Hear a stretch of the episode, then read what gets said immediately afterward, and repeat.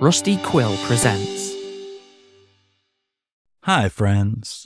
Before we get into this thing I'm about to present, I'd like to let you know we are currently crowdfunding for Season 2 of Wireland Ranch, as well as a new limited series called The Dope Show. In the process, you could also help a struggling creator. That's me. That's me I'm referring to. Link to the crowdfund is in the show notes. Consider helping us with it, and if you'd like a more permanent way to help, seek us out at patreon.com/Wireland Ranch. While we don't put anything behind a paywall, we sure could use your help. Thanks for listening, friends. We've got your back, and we know that you have ours.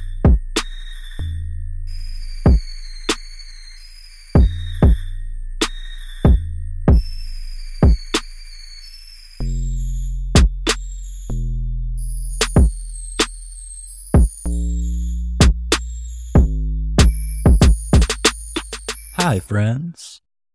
As you know, I have just a tiny little interest in history, the history of money and power specifically. It is interesting to observe one seemingly unrelated event drive the deltas of money forward in 100 different directions and then always back to the top. And this cycle of tragedy, overreaction, money, power, tragedy produces things that enrage us, things that bewilder us, and things that just flat out make us laugh. So I thought I'd start a thing to discuss some of those in a less fictional setting, really put the spotlight on some top-tier skullduggery. Sometimes with guests and sometimes without. I kind of decided all this morning when I was thinking about how to celebrate the 4th of July, so now I am doing this today because the mind is a labyrinth with no solution, but that does not mean we should not map its halls. So, to celebrate the 4th of July, let us discuss that time a bank took the mask off and told its shareholders that one voice, one vote freedom had died because it drowned in all the money. Yes, friends, today on the first episode of Wireland Now, let's talk the Citigroup memos of 2005 and 2006. So welcome, friends, to a new non-fiction twice-weekly podcast with your favorite black magic analyst, me, Joseph Rutledge.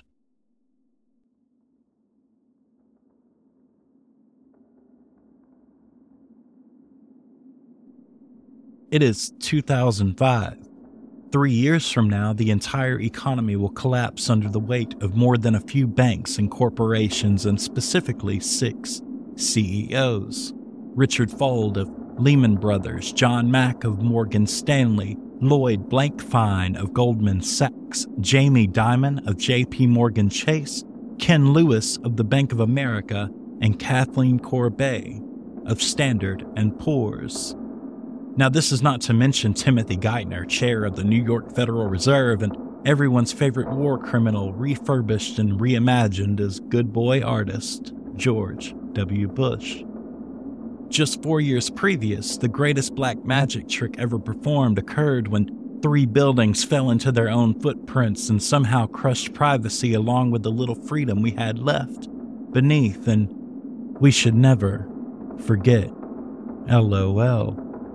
On October 5th, Citigroup released a memo to those under their private banking classification, i.e. customers with $1 million or more in liquid cash in their accounts, and this memo was called Plutonomy, Buying Luxury, Explaining Global Imbalances.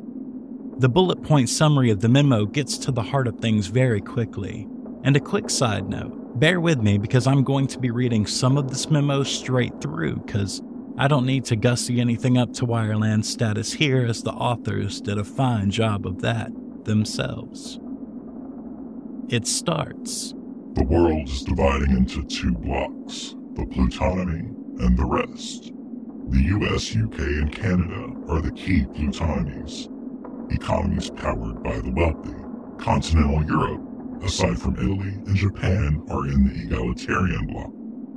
It goes on to say that while they were researching the irrelevance of oil equities to the rich, they happened upon some big picture information and implications, and those implications can be summarized thusly.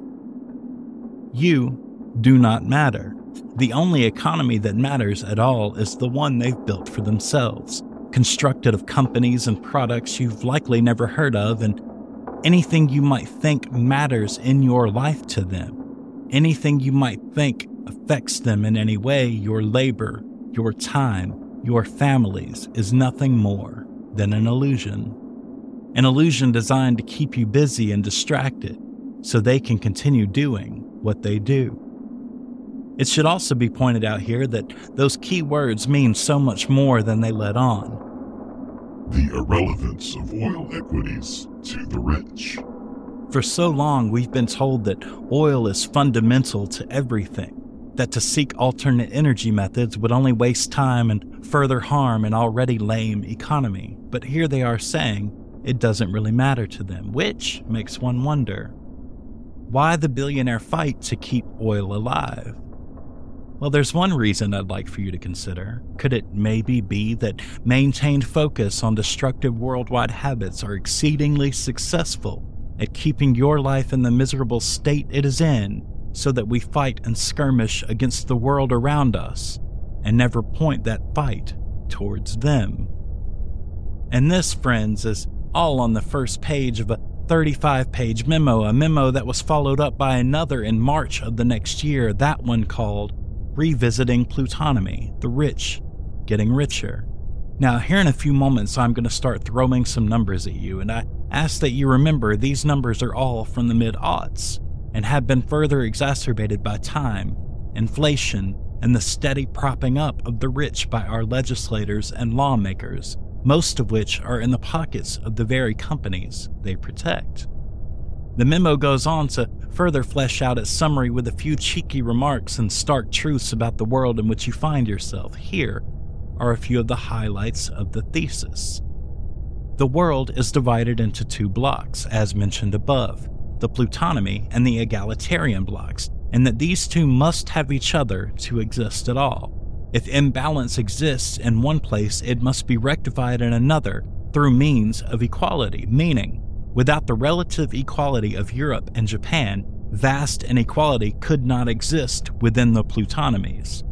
We are then informed that plutonomies have existed in many forms, such as 16th century Spain, 17th century Holland, the Gilded Age, and the Roaring Twenties in the US, and friends, do you remember what occurred at the end of the Roaring Twenties?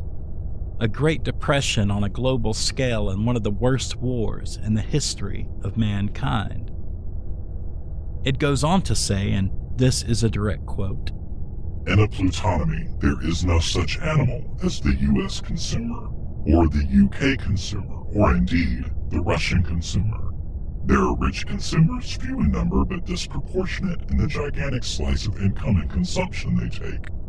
And there are the rest, the non-rich, the multitudinous many, but only accounting for surprisingly small bites of the national pie. Consensus analyses that do not tease out the profound impact of the plutonomy on spending power, debt loads, savings rates, and hence current account deficits, oil price impacts, etc., focus on the average consumer are flawed from the start." Because you, lovely friends and allies, do not matter. You are insignificant and your life barely registers to them at all. The memoranda summary concludes with this. "We think plutonomy is here, is going to get stronger. Its members swelling from globalized enclaves in the emerging world. We think a plutonomy basket of stocks should continue to do well.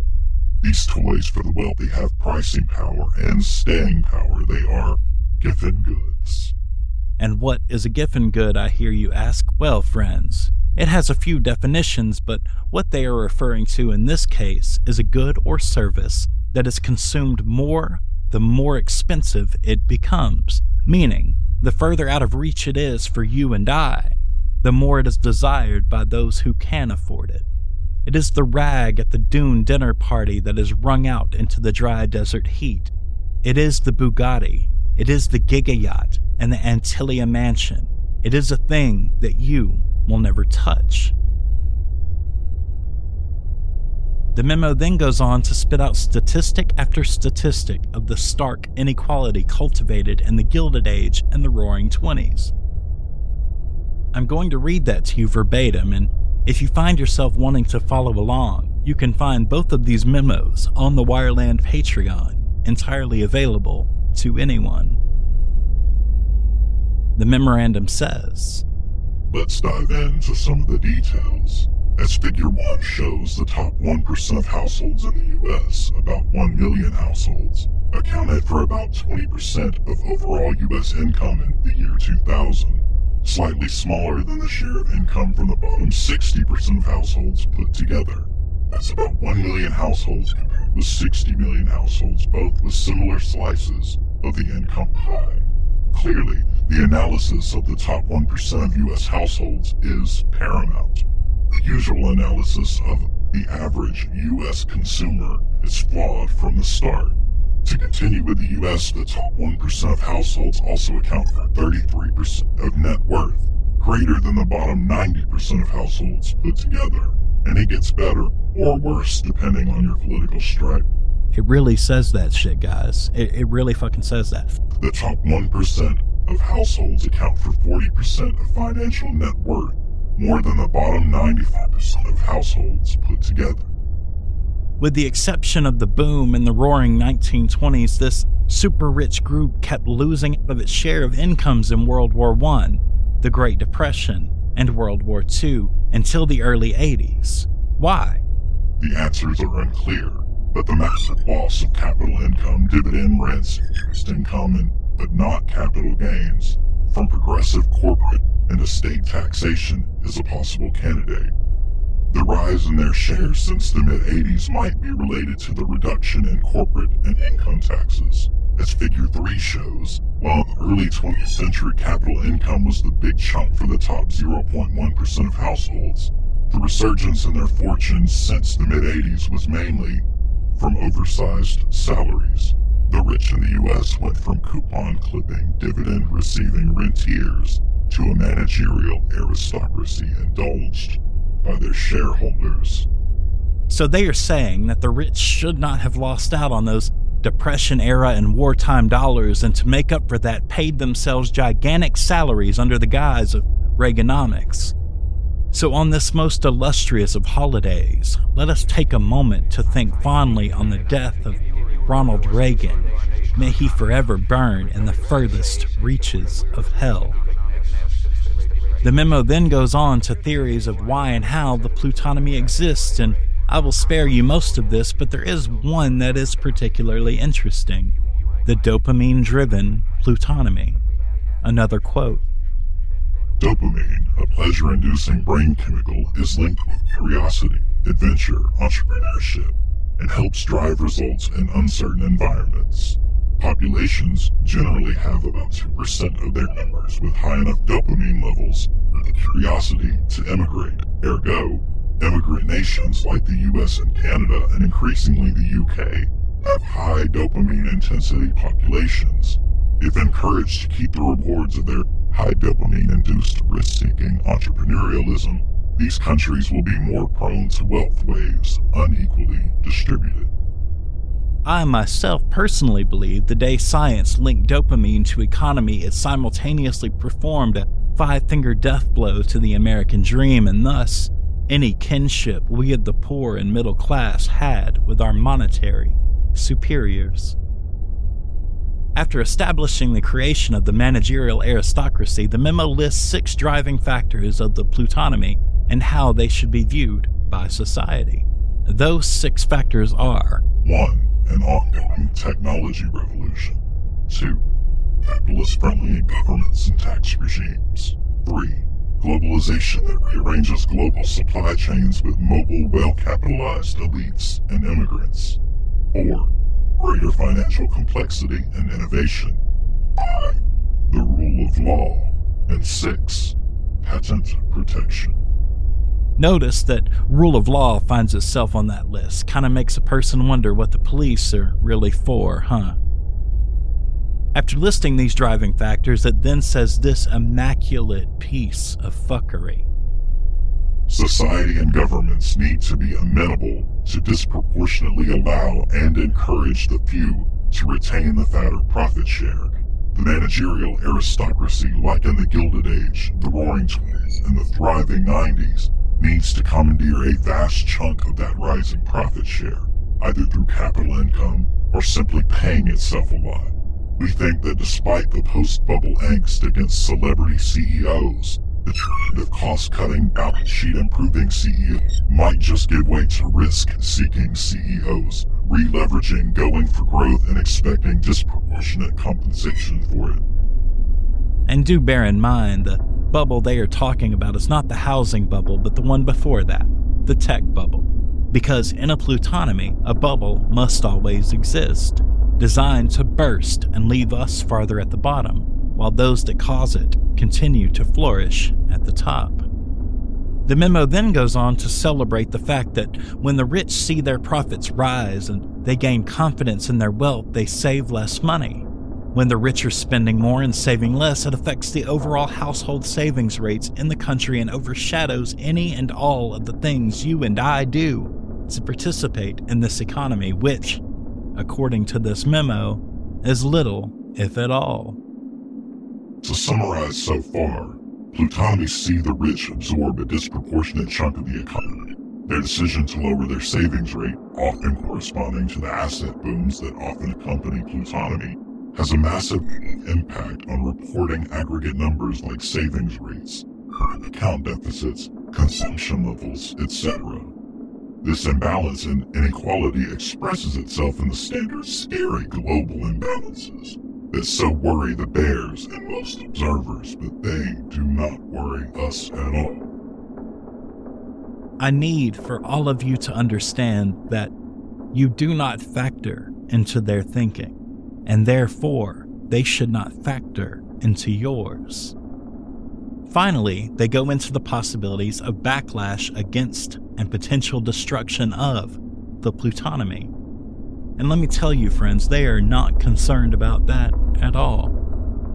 They talk about immigration and how it could affect a plutonomy through shortchanged and outsourced labor, a development which has occurred since and shows no sign of letting up. Make the poorest people in the world produce your shit so you can continue robbing the world blind. They also lament the problem of the one-person, one-vote system as a means to the destruction of the plutonomy and friends. We have seen that system endure some dramatic changes since the release of this memo, haven't we? Namely, through Citizens United, astroturfing, and gerrymandering. Almost like those changes were thought up in a think tank by the same people who read this memo upon its release. So, friends, this 4th of July, my proposal to you is this. The only way we ever change anything, the only way we move forward past any of this, is to stop participating. If we don't matter to their economy, let us see if that is true. Don't work for 1 week. Don't load a truck or pay a bill or buy their gas. Sit at home for a single week. Don't participate. Don't protest or riot or make a single decision. Just chill for 1 week. Within 3 days, they will have passed legislation to make calling into your job illegal.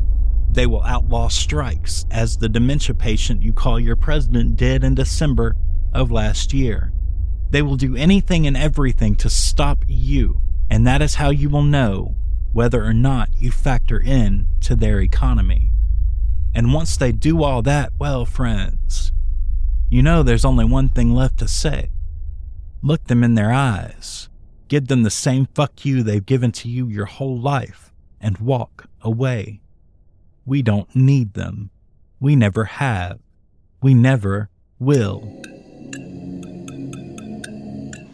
I hope you will join me as we explore more of these things that led us to where we are, more of the things that have led to Wireland Now. Episode 9 of Wireland Ranch will be out on July 10th. And it spans about 10,000 years, so you won't want to miss that. I am your host, Joseph Rutledge, friends. See you again very soon.